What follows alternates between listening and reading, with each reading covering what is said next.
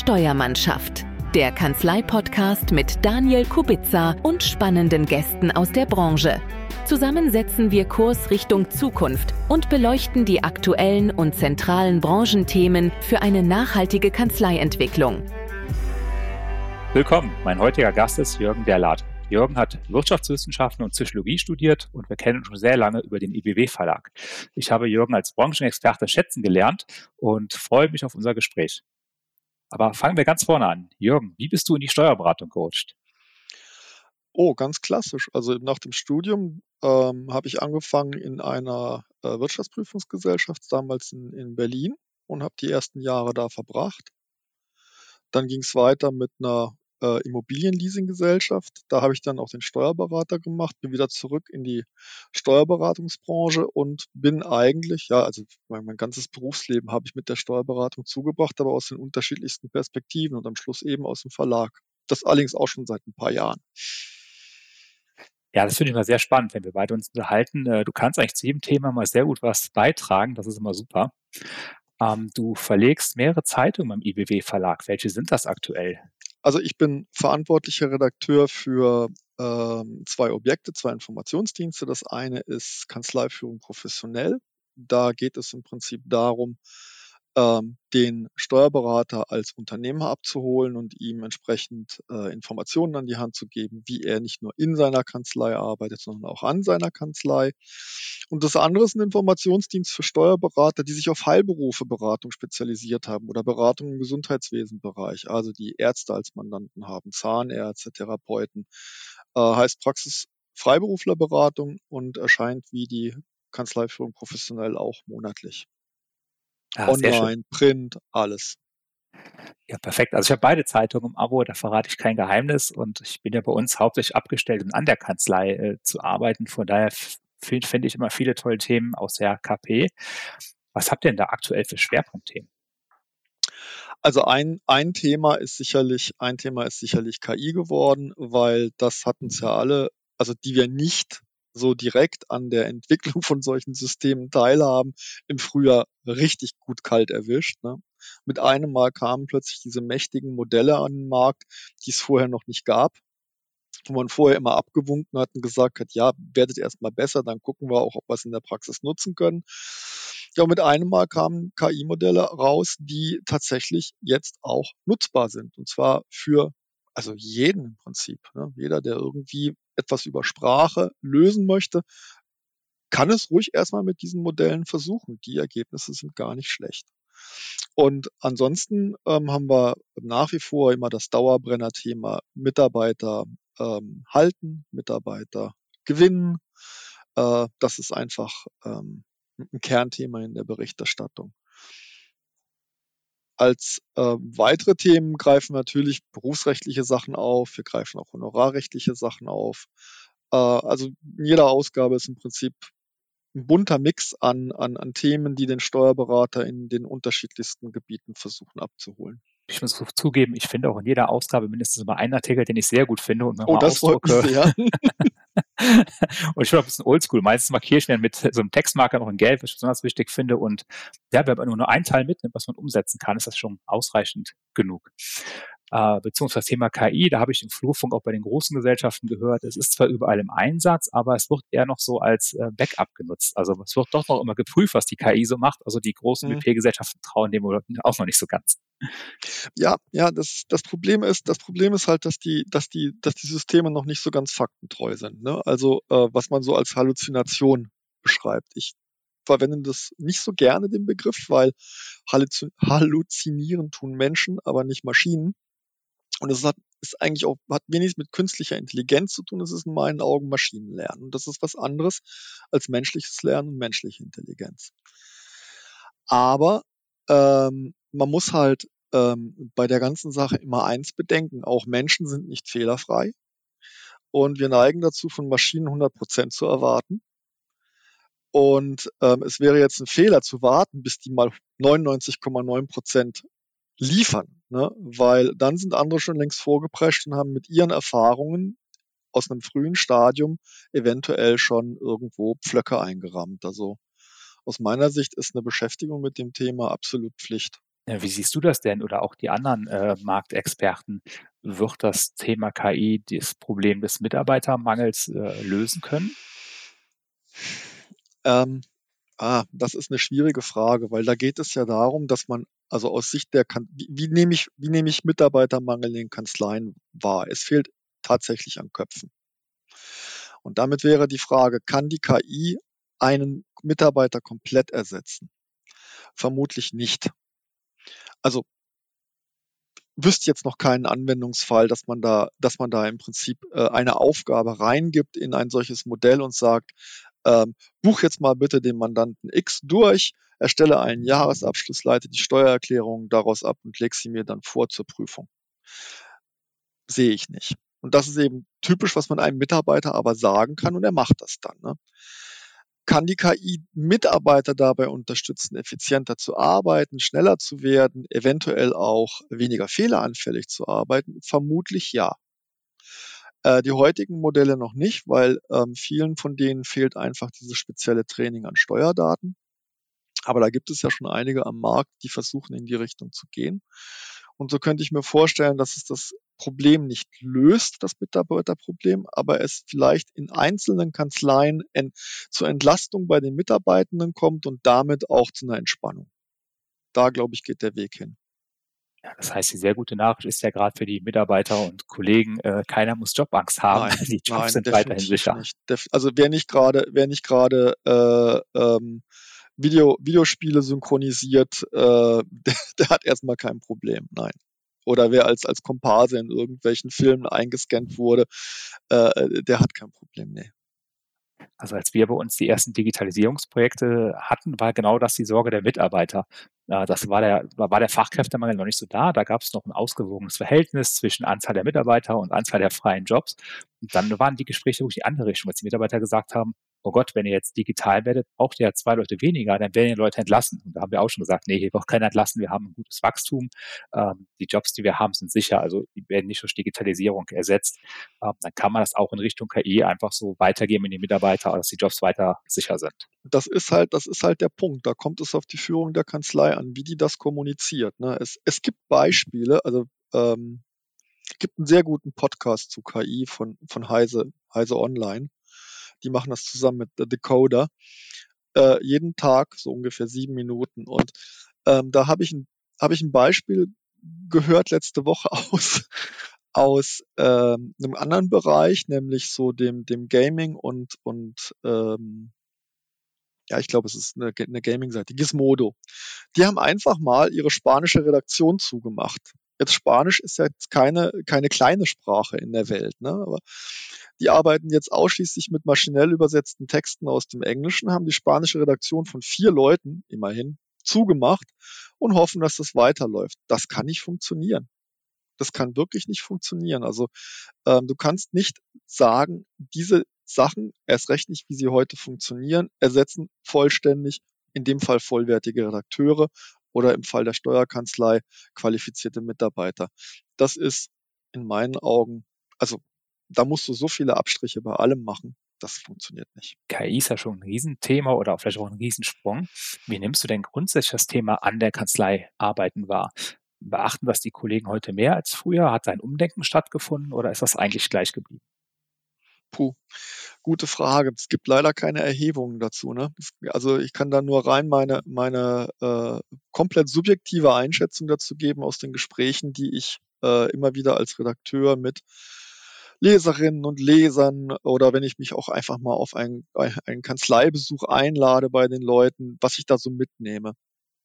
Und ähm, was ich da so mitnehme, ist, es ist immer noch in ganz vielen Kanzleien, ähm, dass die Menschen komplett ausgelastet bis überlastet sind. Also die Arbeit steht bis zur Oberkante der Unterlippe.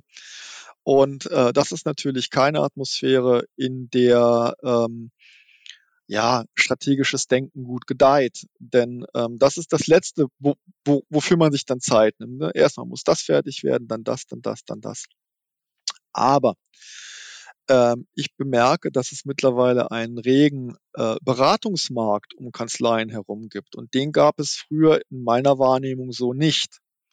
Daraus schließe ich, dass es eben doch deutlich mehr Kanzleien gibt, die diese Beratungs, ähm, Beratungsdienstleistungen von Kanzleicoaches und so weiter ähm, wahrnehmen und nachfragen.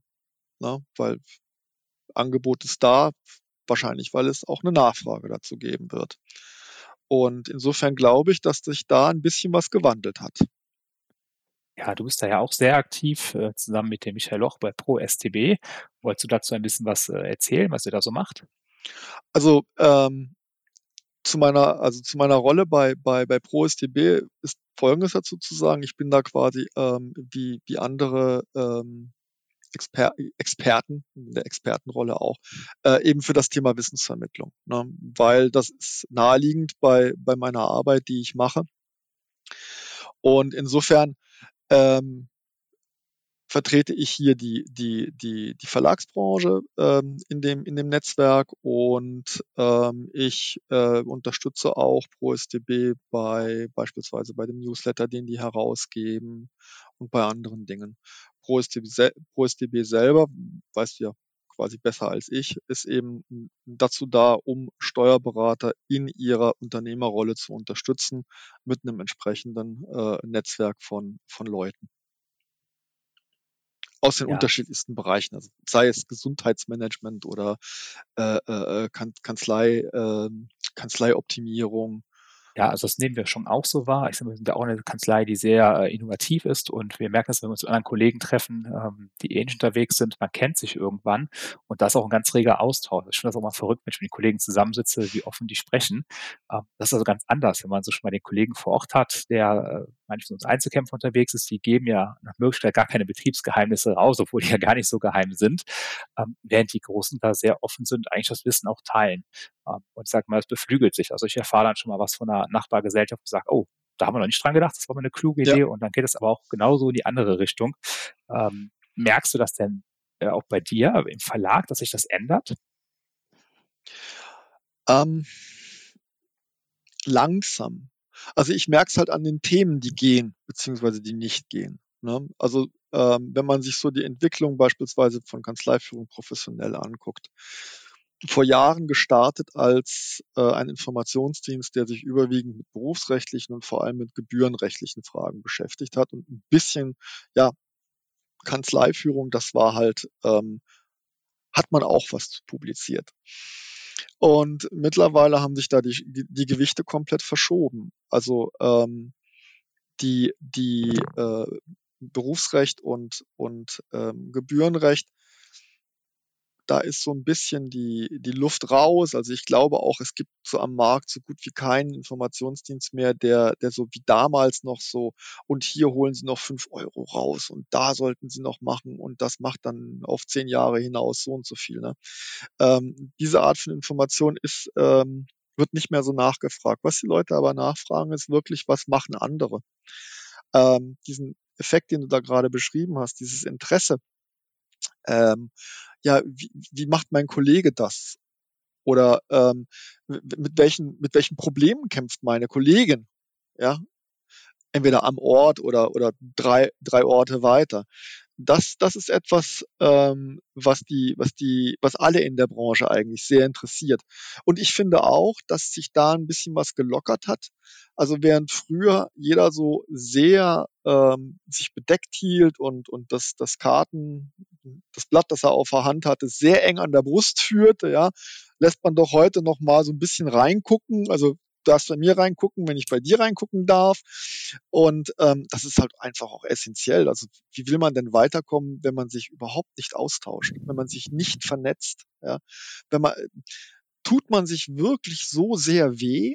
Ich kann's, ich habe, ich führe jetzt ja keine eigene Kanzlei, deswegen kann ich das schlecht nachvollziehen. Aber tut man sich wirklich so sehr weh, wenn man sich mit ein paar Kollegen zusammentut und einfach sagt, kommt Kinder, ähm, wir legen mal jetzt die Karten wirklich auf den Tisch und gucken.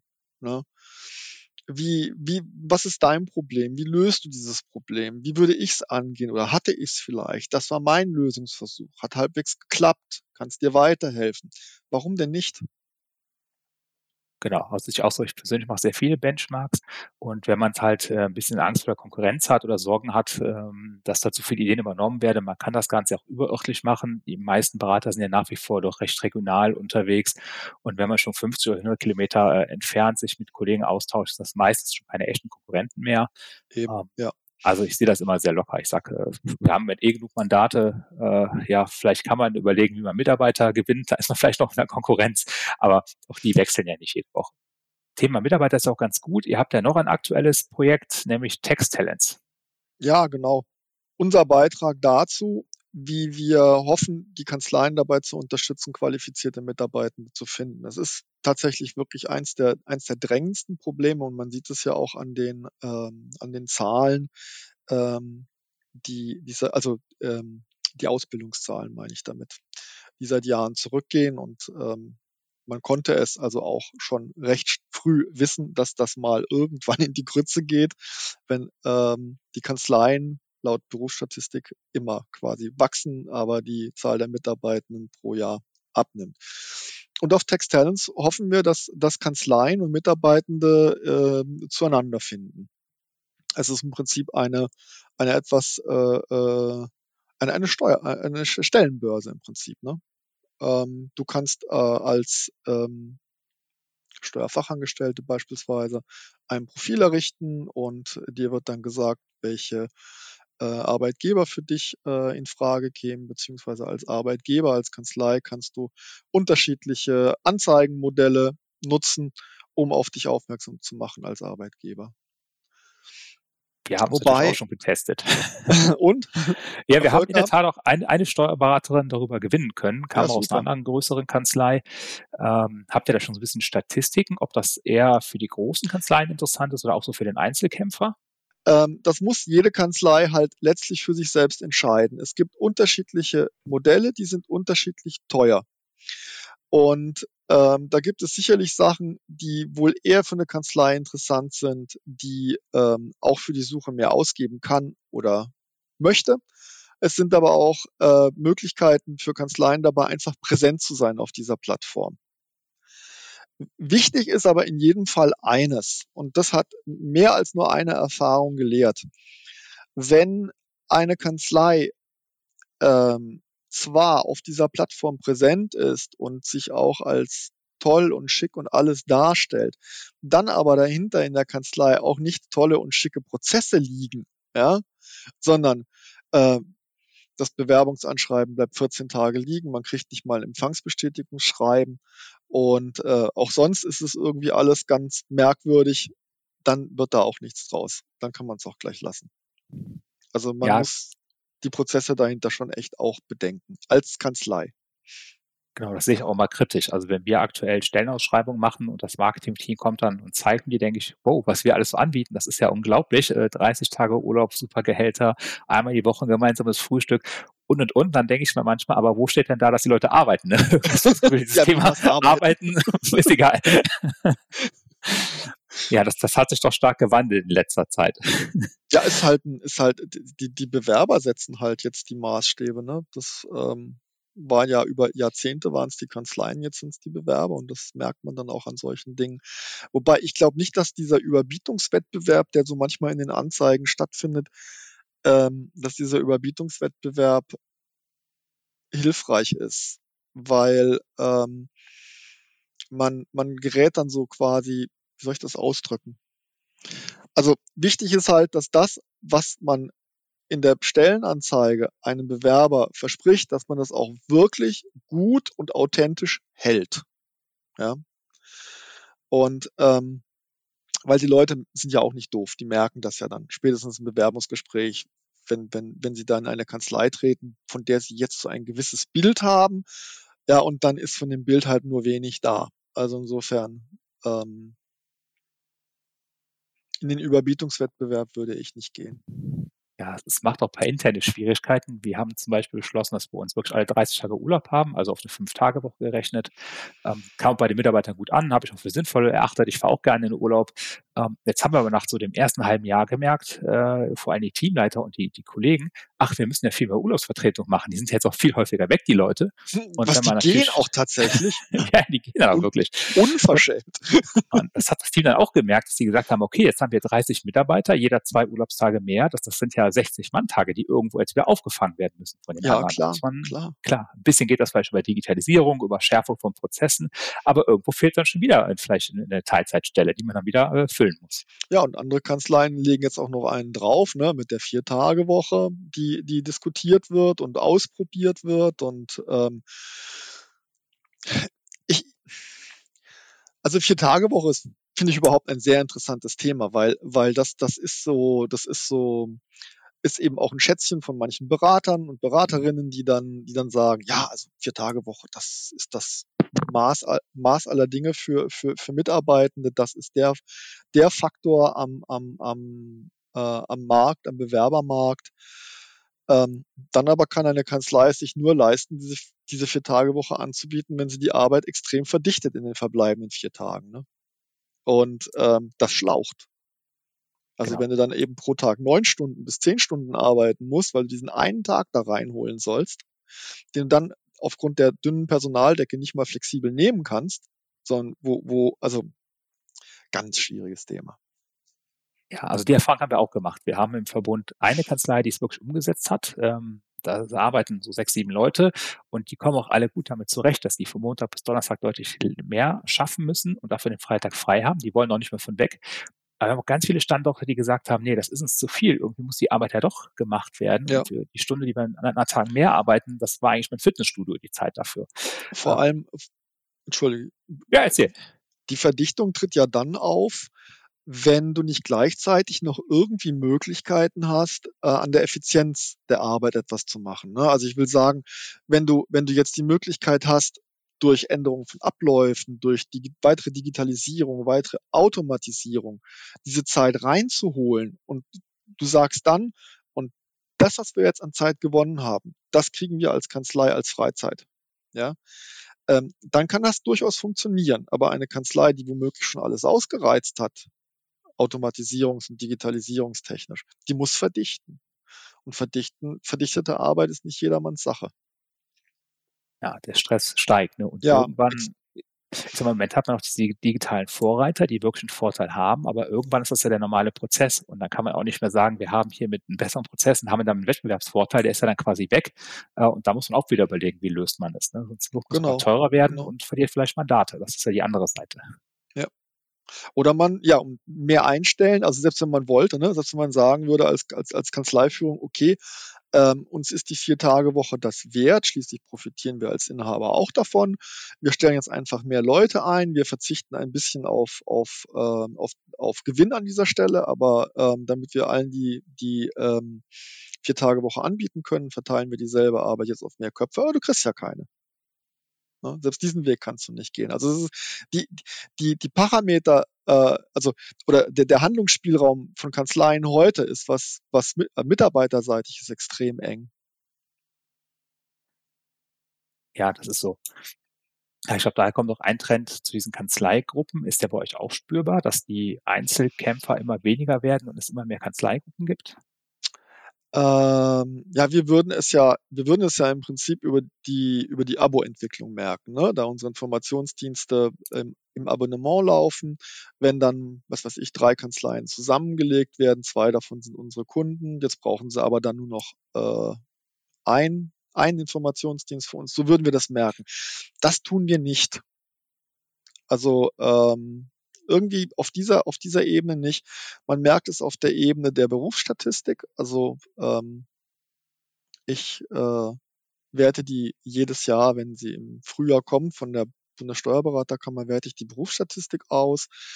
Da gibt es so ein paar Trends. Also das ist jetzt immer nie so super spannend, weil es ist Trendfortschreibung in quasi jeder Beziehung. Ähm, ein leichter Rückgang der Einzelkanzlei, eine Zunahme der Steuerberatungsgesellschaften und auch eine leichte Abnahme bei den Sozietäten. Also es scheint so zu sein, dass ähm, viel in Richtung äh, Steuerberatungs GmbH geht. Aber ähm, es scheint noch nicht, wie soll ich sagen, es ist ein Trend, aber es äh, ein Trend, der sich auf andere äh, Variablen noch nicht so stark auswirkt. Also wie jetzt zum Beispiel unsere Abos. Ja, ich finde die Statistiken immer super. Ich werte die auch jedes Jahr aus, aber ähm, man merkt, da ist auch eine Menge Fehlerpotenzial drin, um es mal so zu nennen. Wenn die großen Kanzleien einen Haufen Vorratsgesellschaften gründen, äh, steigt erstmal die Anzahl der Steuerberater, weil sie zwar auch mehrfach erfasst ja. sind. Ich sage mal, es gibt noch die Einzelkanzlei, die ist ja auch noch angemeldet, dann gibt es schon die GmbH, die noch nicht richtig aktiv ist. Und wenn man das Ganze jetzt auch noch mit einer Holdingstruktur äh, aufbaut, hat man auf einmal statt einer Einzelkanzlei äh, drei oder vier Gesellschaften in der Statistik. Ja, und dieses Jahr waren dann, also dieses Jahr kam die für letztes Jahr raus, ne, ähm, waren da plötzlich ein, ein, ein Mehr von 3000 Mitgliedern, das aber aus Steuer, äh, das aber aus Rechtsanwälten bestand und Rechtsanwaltsgesellschaften, die halt auch steuerlich unterwegs waren und deswegen eintreten mussten und ähm, damit waren die, Zahl, also man kann es eben nur über einen langen Zeitraum sich angucken und da muss man eben mit solchen Ausreißern, ähm, muss man gucken, dass man die klären kann oder dass man ihnen eben in der, in der Bewertung nicht allzu viel Gewicht gibt. Dazu kommen dann auch die Berufsausübungsgesellschaften, die haben wir jetzt ja auch noch neu, das heißt, das wird ja auch nochmal eine deutliche Veränderung geben. Ja, ja, ich glaube, deswegen war auch dieses Jahr ähm, diese eine Statistik, die, auf die ich eigentlich immer so viel Wert lege, nämlich die Aufteilung auf Einzelkanzleien, Sozietäten und Steuerberatungsgesellschaften, die hat dieses Jahr gefehlt.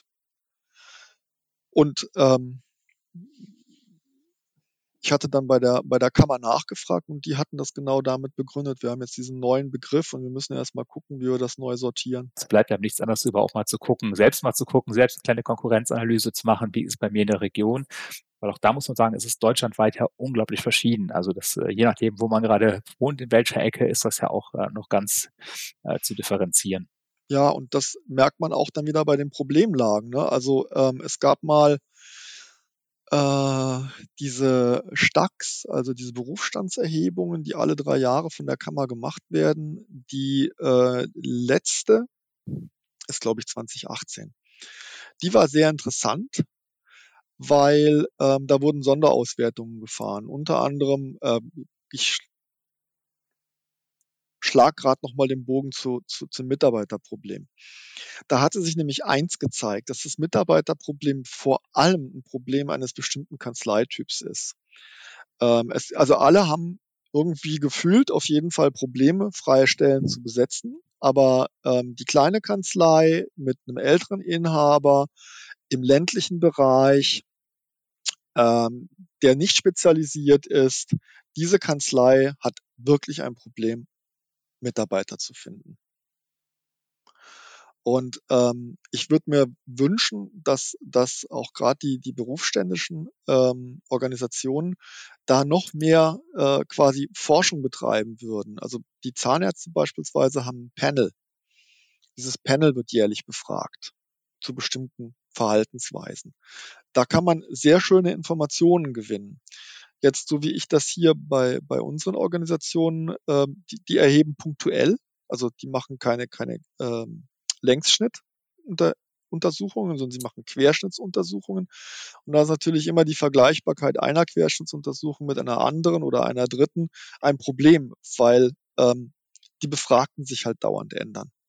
Ne? Bei einer Längsschnittuntersuchung hast du wenigstens einmal denselben Satz am Befragten und kannst zumindest für die eine vernünftige Aussage treffen, dir dann überlegen, kann ich das generalisieren. Aber bei Querschnittsbefragungen ist es nochmal problematischer zu sagen, da hat sich jetzt ein Trend abgezeichnet. Weil es waren ja ganz andere Leute, die geantwortet haben unter Umständen. Ja, richtig. Ich äh, mache selbst auch mal bei den Analysen mit und frage mich manchmal, oh Gott, die Daten, die abgefragt werden, die hast du so detailliert vielleicht gar nicht. Also fängt man an, die irgendwie zu schätzen oder zu basteln. Das heißt, das wird den anderen Kollegen ja genauso gehen. Das heißt, auch da steckt eine gewisse Erfassungsungenauigkeit. Ja, definitiv vor allem hast du sie nicht im Moment der, der, der Befragung und dass du da jetzt äh, quasi einen Apparat anwirfst, um dann äh, deine Zahlen bis, bis auf zwei Stellen hinterm Komma da abgeben zu können, das macht auch keiner. Ja, das sind dann Einschätzungen in der Regel. Also könnten wir so als Ergebnis festhalten, sich kontinuierlich mit dem Markt ein bisschen zu beschäftigen, wäre eine ganz kluge Idee. Ähm, dann kriegt Definitiv. man immer was mit. Definitiv. Also äh, und reden äh, reden mit den Kolleginnen und Kollegen, gucken, dass man sich trifft. Also ich glaube nicht, dass, dass man sich so viel schaden kann, wenn man sich offen über Sachen austauscht.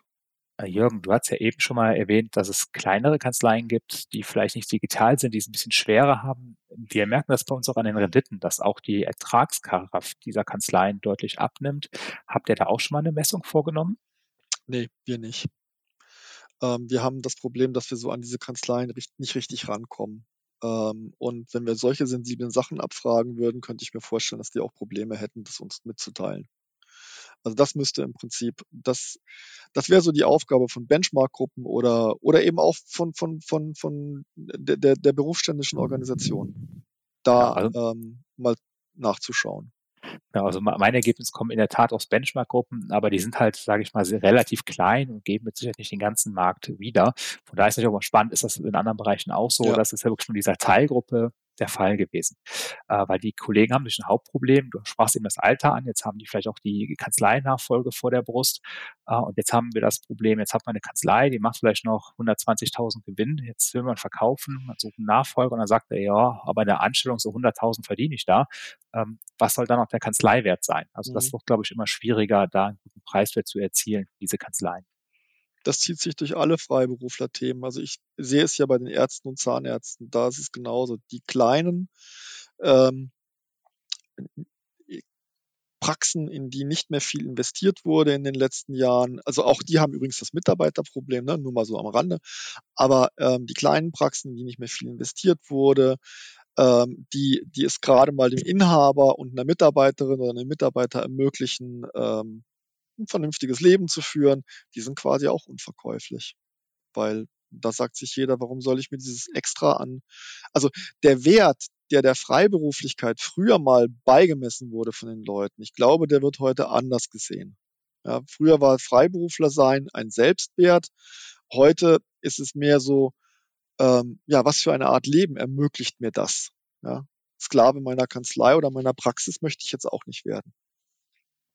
Ja, das ist ja eine ganz wichtige Erkenntnis zum Schluss. Das heißt, da können wir alle mitnehmen, dass wir immer an unserem Unternehmen arbeiten, dass wir kontinuierlich ein bisschen besser werden. Ja, und dass wir nicht darauf hoffen, dass das noch Selbstläufer sind, weil man muss ja. viel Arbeit in eine Kanzlei stecken, um diese auch für die Zukunft gut aufzustellen. Jürgen, vielen lieben Dank für deine Zeit und deine ganz tollen Tipps wie immer. Gerne, Dankeschön. Das war's mit unserem Kanzlei-Podcast. Die Steuermannschaft bedankt sich fürs Zuhören und freut sich über weitere Follower und Likes. Bis zum nächsten Mal, wenn wir wieder gemeinsam Kurs Richtung Zukunft setzen.